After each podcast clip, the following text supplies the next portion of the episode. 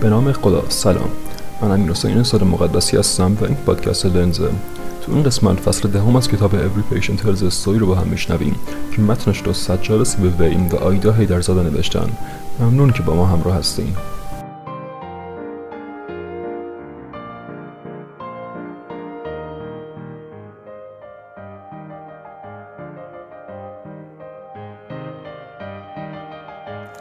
نویسنده این فصل رو معرفی پیتر استولوویس شروع می‌کنه. یک از پیشگامان علوم کامپیوتر به حساب میومد و البته یک رویا داشت. اینکه مهارت‌های جمعآوری اطلاعات یک پزشک رو با حافظه نامحدود و توانایی ذخیره متراکم اطلاعات کامپیوتر تلفیق کنه. تا اینجوری دقت بی سابقه ای را به هنر تشخیص پزشکی اضافه کنه. استولوویتس مربوط به دوره‌ای بود که خوشبینی اغوا کننده زیادی در مورد توانایی های شگفت انگیز اینجور اختراعات وجود داشت. این در واقع طلوع دوره مدرن کامپیوتر بود. کامپیوترهای کوچیک مرزها رو در نوردیده بودند. توانایی کامپیوترها برای ذخیره مقادیر زیادی از اطلاعات به سرعت رشد می‌کرد و به نظر می رسید که به طور کامل برای نیازهای پزشکی و به طور خاص چالشهای تشخیصی پزشکی مناسب هستند. واضح بود که دانش پزشکی هم به شدت در حال رشد بود. در سال 1976 در یک مقاله گروهی از پزشکان که در حال کار بر روی شبیه سازی کامپیوتری تشخیص بالینی بودند تخمین زدند که یک پزشک که تبابت می‌کنه و تشخیصها رو می‌ذاره حداقل دو میلیون حقیقت پزشکی رو حفظه. و این واضح بود که این کوه دانش تنها با گذشت زمان گسترده تر و بزرگتر می‌شد استفاده از مغز کامپیوتر برای تقویت و حمایت مغزهای انسانی در کار غالبا گیج کننده تشخیص بیماری ها برای استولوویتس یک هدف منطقی و عملی به نظر می اومد. در همین زمان بود که استولوویتس شروع کرد به گفتگوهایی با دکترها درباره همکاری برای طراحی کامپیوتری که به دکترها در دنیای به سرعت گسترش یابنده پزشکی کمک بکنه او با چیزهایی که فهمید شگفت زده شد. یک گفتگوی خصوصی با یک دکتر با سابقه که اعتبار بالایی هم داشت با استولوویتس شکل گرفت. وقتی استولوویتس داشت توانایی که برای اون کامپیوتر فرض می‌کرد و به دکتر توضیح می‌داد دکتره به دستاش اشاره کرد و گفت پسر این دستای جراح نه تایپیست این اولین اتفاقی بود که نشون داد کاربرد کامپیوترها در تشخیص پزشکی به راحتی که استولوویتس فکر می‌کرده نیست. چند سال بعد استولوویتس یک استاد تمام در دانشگاه MIT شد. استولوویتس رئیس گروهی در MIT شده که تخصص یافتند به طراحی کامپیوترها و سیستم های از هوش مصنوعی که مشکلات تشخیص و تصمیم پزشکی رو پیدا می‌کنه. او هر سال ایده هاش رو در یک سمینار با دنیا به اشتراک می‌ذاره. نویسنده خودش میگه رفته و تو این سمینارها شرکت کرده تا ببین آینده نرم افزارهای تشخیصی به چه سمتی حرکت می‌کنن. نویسنده میگه تو این سمینار همه پروژه به نظر می‌رسید که هدف دارن که مرزهای مراقبت بهداشتی رو گسترش بدن. بعضی از این طرحها هم به نظر قابل انتشار بودن و می‌تونستن برای دانشجوها فرصت اقتصادی به وجود بیارن. ولی هنوز یک چیزی کم بود. برخلاف عنوان این سمینار اون موزلی که سولوویتس رو در سال 1976 ترغیب کرده بود توسط هیچ از پروژه مورد بررسی قرار نگرفته بود. اون موزل همون بهبود تشخیص پزشکی با کامپیوترها بود خودش در این مورد میگه سی سال پیش فکر می‌کردم که می‌تونیم همه رویه های. رویه های پزشکی رو جمع کنیم و یه سیستم بسازیم که بتونه تشخیص رو سریعتر و راحتتر انجام بده و همه را از طریق کامپیوتر در اختیار دکترها قرار بدیم 20 سال پیش بود که اون یک مقاله نوشت و ادعا کرد که هوش مصنوعی می‌تونه نهایتا یک نقش عمده رو به کامپیوترها بده. به عنوان یک مشاور حرفه‌ای در کنار پزشکان. ولی امروز چی؟ اسولوویتس افسوس می‌خوره و میگه اونجور که معلوم شد به این راحتی نیست. ممکنه این یه ایده جالب باشه ولی هیچ بازاری برای فروشش وجود نداره. دکترها علاقه ای به خریدنش ندارن و شرکت ها هم مایل به طراحی و ساختش نیستن. اسولوویتس میگه به جای, به جای تلاش کردن برای اینکه دکترهای معمولی تبدیل به ابر تشخیص دهنده ها بشن تاکید به توجه روی اینه که دکترهای کمتر از سطح معمول به سطح معمولی برگردن و از خطاهای احمقانه دکترهای معمولی هم جلوگیری بشه. این به نظر میاد که برای بیماران مفیدتره علاوه بر این مدل های مالی هم براش وجود داره.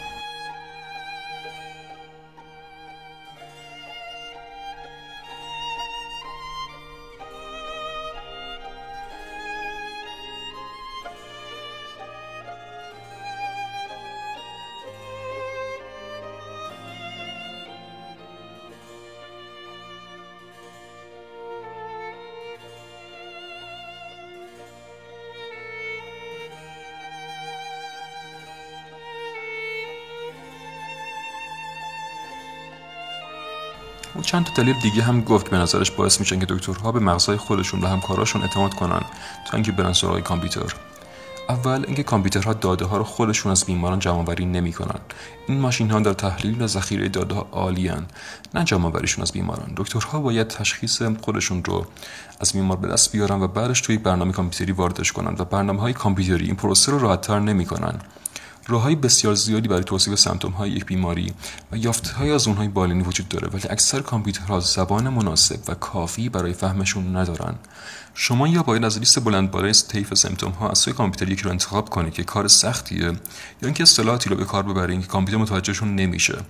دوم اینکه مشکلات تکنیکی هم وجود دارن. دکترها آزمایشگاه و بیمارستان ها همشون از انواع مختلفی از نرم افزار استفاده می‌کنن و هیچ تک کامپیوتری نمی‌تونه. با یک حجم عظیم و متنوعی از نرم افزارهایی که داده های بیماران رو ثبت می‌کنن مواجه بشه. ضمنا مشکلات مالی هم وجود داره. چه کسی قراره به دکترها یا بیمارستان ها پول بده که این نرم رو خریداری کنن؟ سومین مشکل و شاید بزرگترین مشکل اینه که دکترها قانع نمیشن که از این نود نرم افزار استفاده کنن. وقتی دکترها با یک case گیج کننده بالینی مواجه میشن این غالبا راحتتر و سریعتر براشون که از بقیه دکترها کمک بخوان. کاری که همیشه خدا انجام می‌دادن.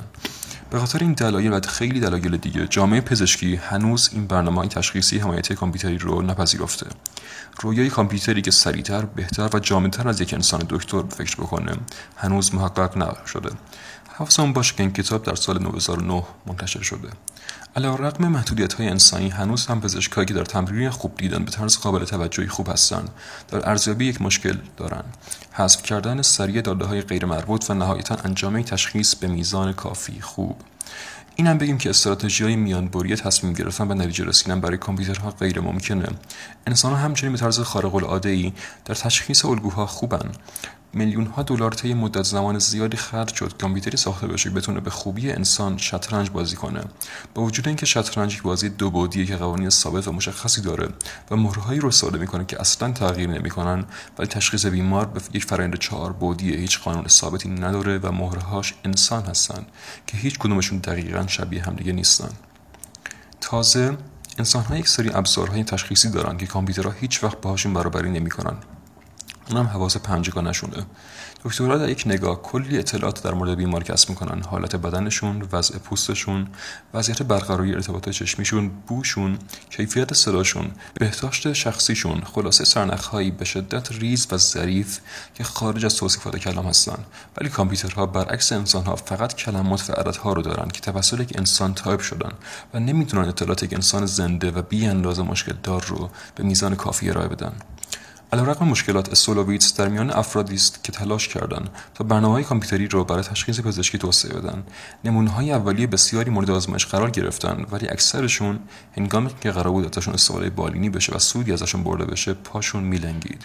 کامپیوترها حافظه و سرعت پردازش مورد نیاز رو برای استفاده سریع از داده های بسیار زیاد ندارن.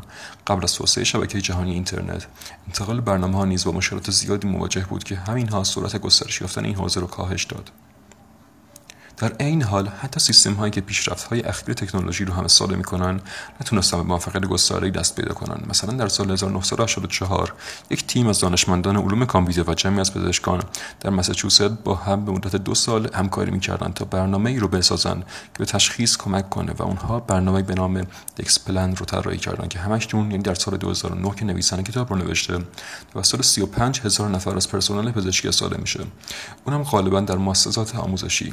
برنامه و سایر برنامه های نسل اول اطلاعاتی که پزشک از بیمار گرفته مثل سمپتوم ها و دادای آزمایشگاهی رو دریافت می کنند و با الگوریتم های تطبیق الگو تشخیص های محتملی رو ارائه میدن.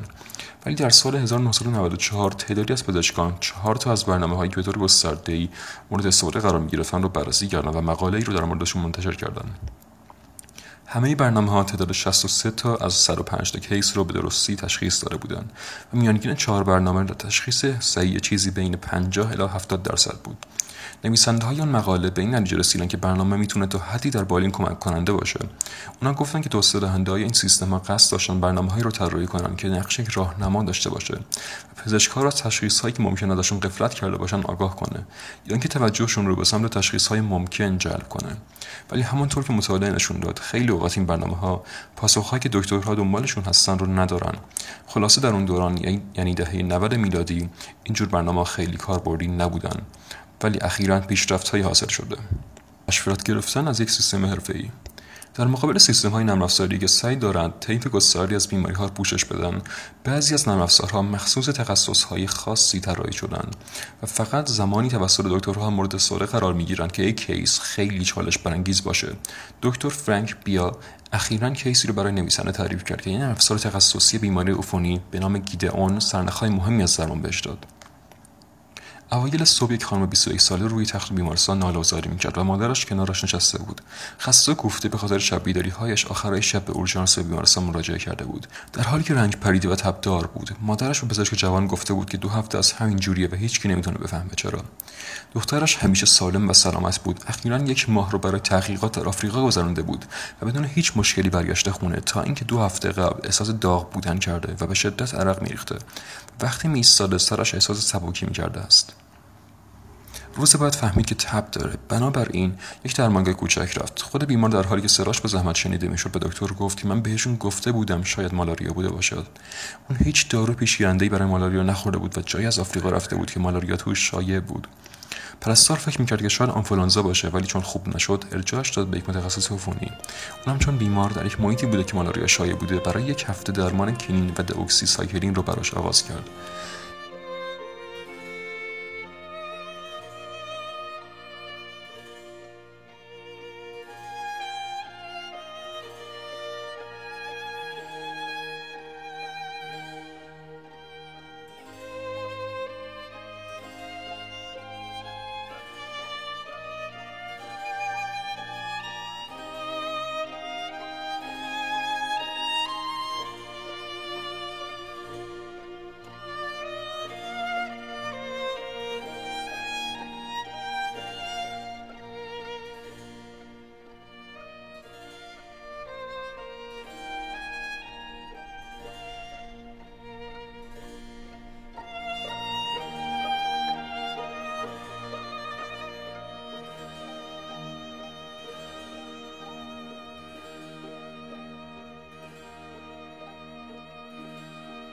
این داروها کمکی نکردن و طی چند روز آینده بیمار شروع کرد به سرفه‌هایی که اونقدر شدید بودن که به, سفراغ منتهی شدن.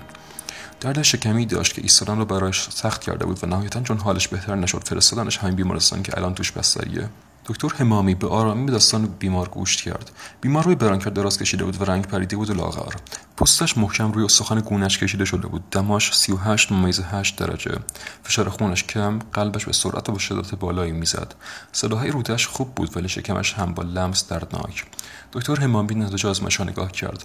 گلبول های سفیدش بالا رفته بودند که نشان دهنده عفونت بود. برخی از گلبول های سفیدش بزرگ شده بودند و حسه به شکل غیر معمولی درآمده بودند و نزدیک نصف گلوله های سفیدش اوزینوفیل ها بودند در حالی که در حالت عادی حدود دو الی 7 درصدشون اوزینوفیل هستند. دکتر همامی این رو به ندرت قبلا دیده بود و به یک سرنخ مهم به دست آورده بود. این رو می‌دونیم که اوزینوفیل تو بیماری انگلی خیلی میزانش میره بالا. ولی کدوم انگل باعث شده بود؟ کلی انگل مختلف هستن که درمان‌های مختلفی هم دارن. دکتر همامی از دکتر بیا کمک گرفت که قبلا اسمش رو شنیده بود. او خودش معرفی کرد و سریعا جزئیات case رو توضیح داد. دکتر بیا سریعا فهمید تعداد بیماری که چنین اوزینوفیل هاری رو ایجاد می‌کنن محدودن. پس از رد کردن چند تا انگل فهمید که استرونژیلوئیدیاز و میاز. به میزان خوبی احتمال داره که باعث این اوزینوفیلی شده باشن. هر دوشون لوله گوارش رو هدف قرار می‌دادن و باعث اسهال میشن و می‌تونن این مدل از اوزینوفیلی رو ایجاد کنن. دکتر بیا بین این دوتا شک داشت. اگرچه متخصص عفونی بود ولی می‌خواست مطمئن باشه که چیزی رو فراموش نکرده. آزمایش های خون و مدفوع می‌تونستن دقیق تشخیص رو بهش بگن ولی چند روز ازش وقت میبردن. اینجا بود که دکتر بیا رفت سراغ گیدئون. نرم افزاری کمک می‌کنه به دکترها که بهتر بتونه بیماری عفونی رو تشخیص بدن این نرم افزار 337 تا بیماری رو تشخیص میده که با توجه به کشور دسته‌بندی شدن. دکتر بیا اطلاعات بیمار رو وارد نرم افزار کرد و مدل اپیدمیولوژیک استرونژی لویدیاز و شیستومیاز رو چک کرد و سپس مدل درمان رو هم دید تا بهترین گزینه درمان رو بفهمه. بعد از ده دقیقه اون یک برنامه داشت. دکتر بیا به دکتر همامی گفت بیا هر دو انگل رو درمان کنیم. یک دوره دو دو روزه ایورمکتین.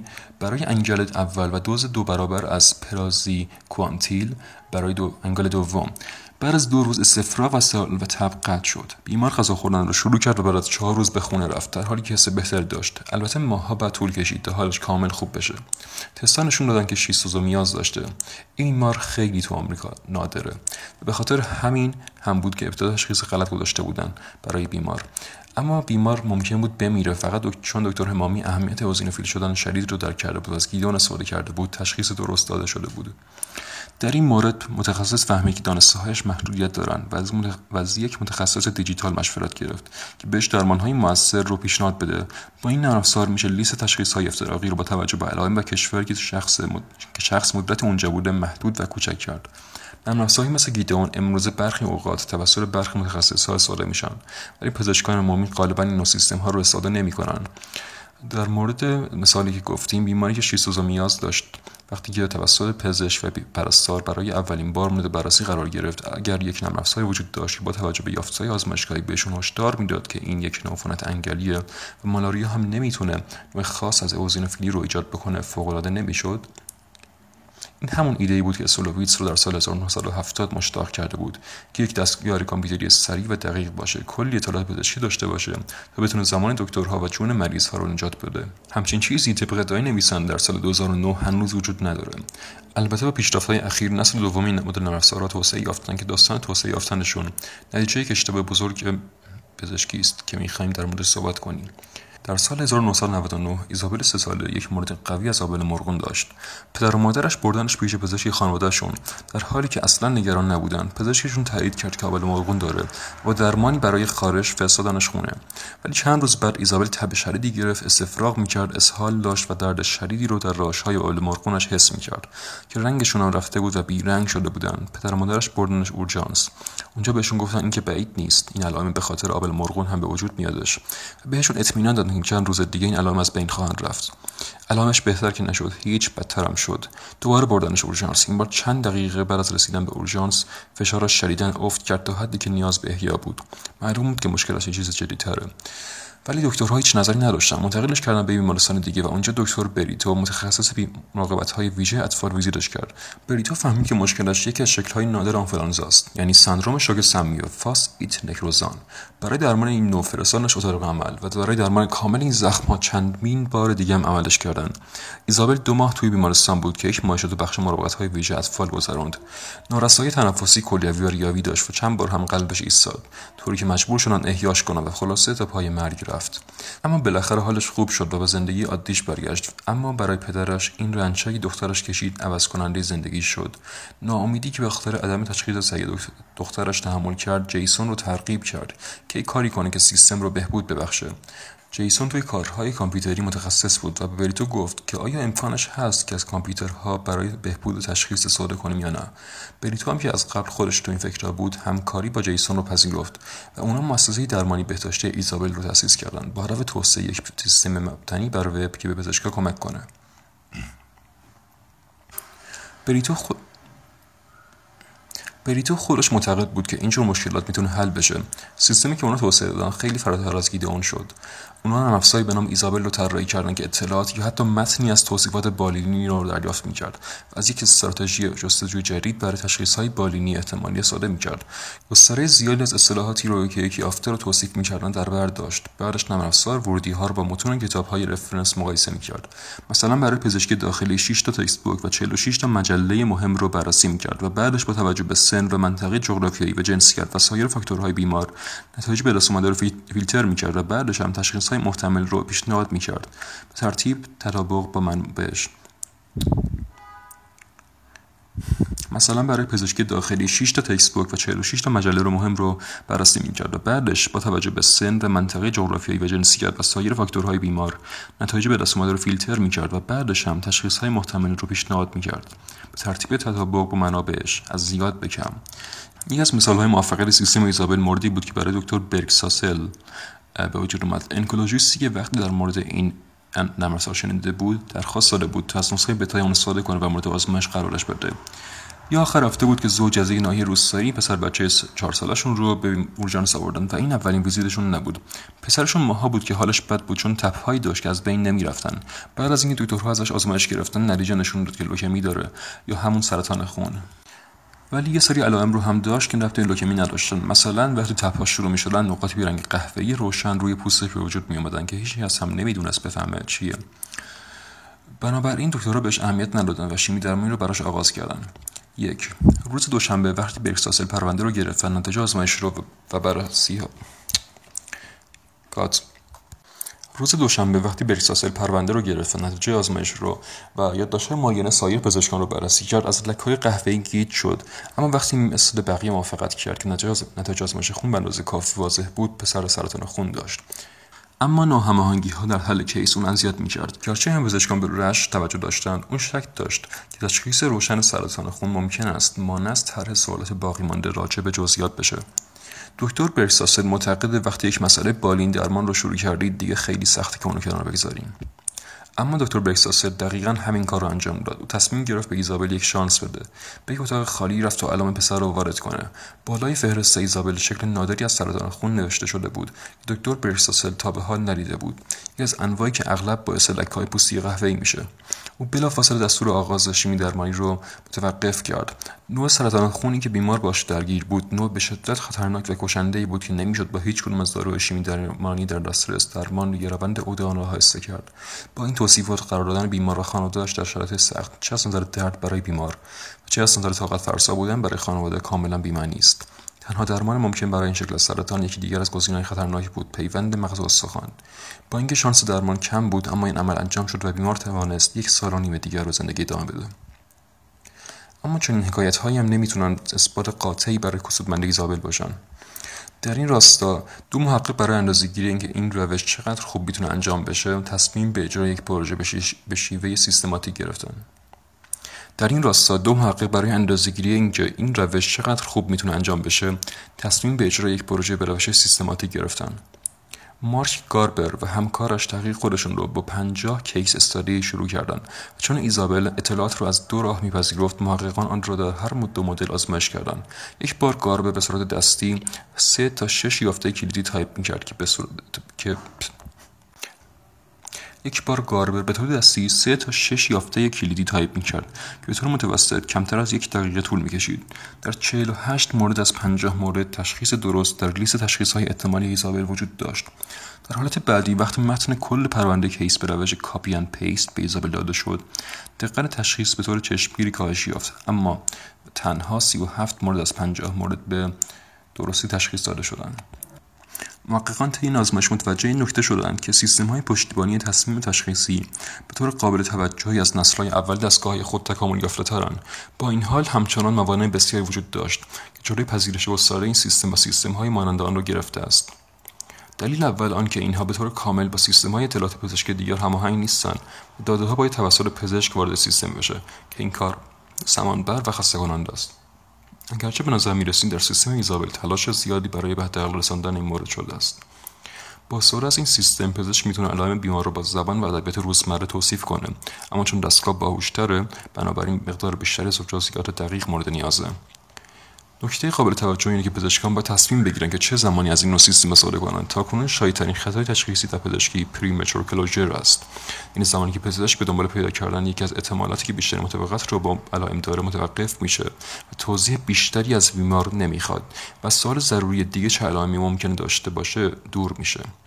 به عبارتی اگر پزشک از تشخیص اولیه خودش راضی باشه بدیهیه که نظر خودش رو تغییر بده.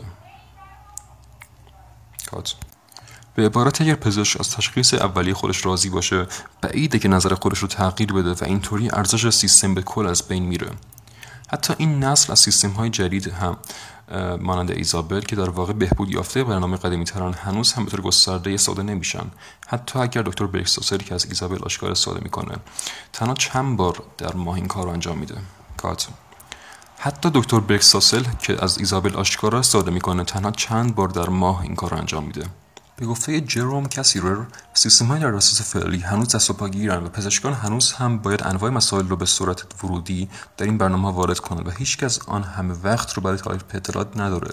در حالی بیشتر اوقات به سیستم احتیاج نیست.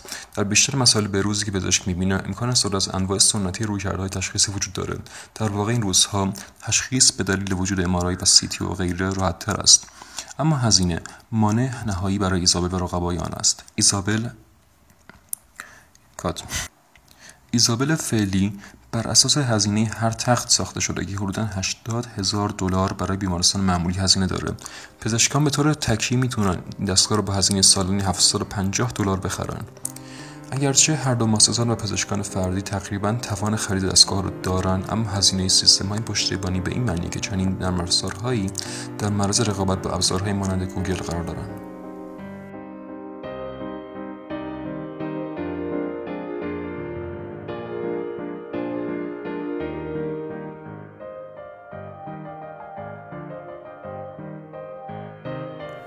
این یکی از اپیزودهای پادکست لنز بود. مربوط به فصل دهم از کتاب Every Patient Tells a Story. امیدوارم که لذت برده باشید. نظرتون چی بود؟ اگر انتقاد یا پیشنهادی دارین یا می‌خواین با همون همکاری کنین حتما به همون بگین. پادکست لنز کاری است از تیم مدیکیشن که هستی اصلیش رو بچه های ورودی 92 پزشکی تهران تشکیل میدن. با امید گسترش فرهنگ مطالعه خدا نگهدار.